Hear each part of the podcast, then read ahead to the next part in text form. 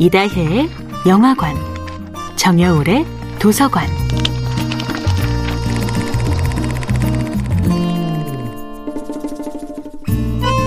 안녕하세요. 여러분과 아름답고 풍요로운 책 이야기를 나누고 있는 작가 정여울입니다.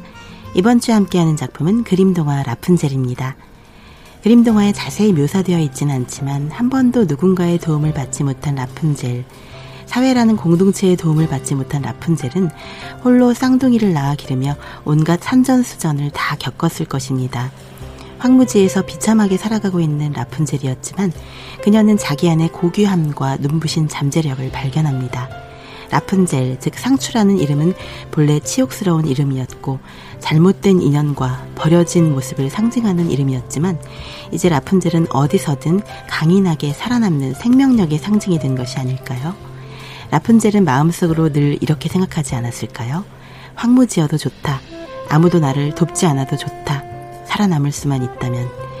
라푼젤이라는 구속에서 벗어나 누군가의 딸로서 감시받는 상황을 벗어날 수 있다면 라푼젤은 가짜 어머니로부터 탑에서 추방당했지만 평범한 사람으로 살아갈 수 있는 진정한 자유를 얻었습니다. 라푼젤은 진정 내 자신이 된다는 일의 고통을 깨닫습니다. 진정 나 자신이 되는 것, 그것은 행복을 골고루 다 챙겨가면서 누릴 수 있는 안일한 축복이 아닙니다. 아무도 나를 사랑해주지 않는다는 고립감 속에서도 라푼젤이 느껴야 했던 고통, 누구도 나를 돕지도 사랑하지도 지켜주지도 않는 상황 속에서도 내가 나를 지켜야 한다는 절박함 속에서 라푼젤은 진정한 주체로 거듭납니다. 제가 만약 동화 작가라면 라푼젤을 더 용감하게 그렸을 것 같습니다. 왕자와 결혼하지 않고 아름다운 금발 머리카락을 능숙하게 다듬는 본래의 솜씨를 되살려서 당당한 헤어 디자이너로 그녀가 독립하는 모습을 그려내면 어떨까요? 동화 속의 여주인공들의 가장 달콤한 해피엔딩이 왕자와의 결혼만은 아니었으면 좋겠습니다.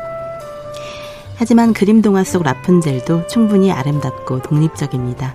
너는 이제 쓸모없는 존재야 라고 조롱당하면서도 너는 결코 홀로 일어날 수 없을 거야 라고 비웃는 세상 속에서도 라푼젤은 포기하지 않고 혼자만의 삶을 개척해 나갔으니까요. 저는 라푼젤의 용기가 기다림을 넘어 더 창조적인 개척으로 나아가기를 꿈꿉니다. 단지 사랑을 되찾는 것에 그치지 않고 사랑보다 더 커다란 자신만의 꿈과 길을 찾아가기를 꿈꿉니다.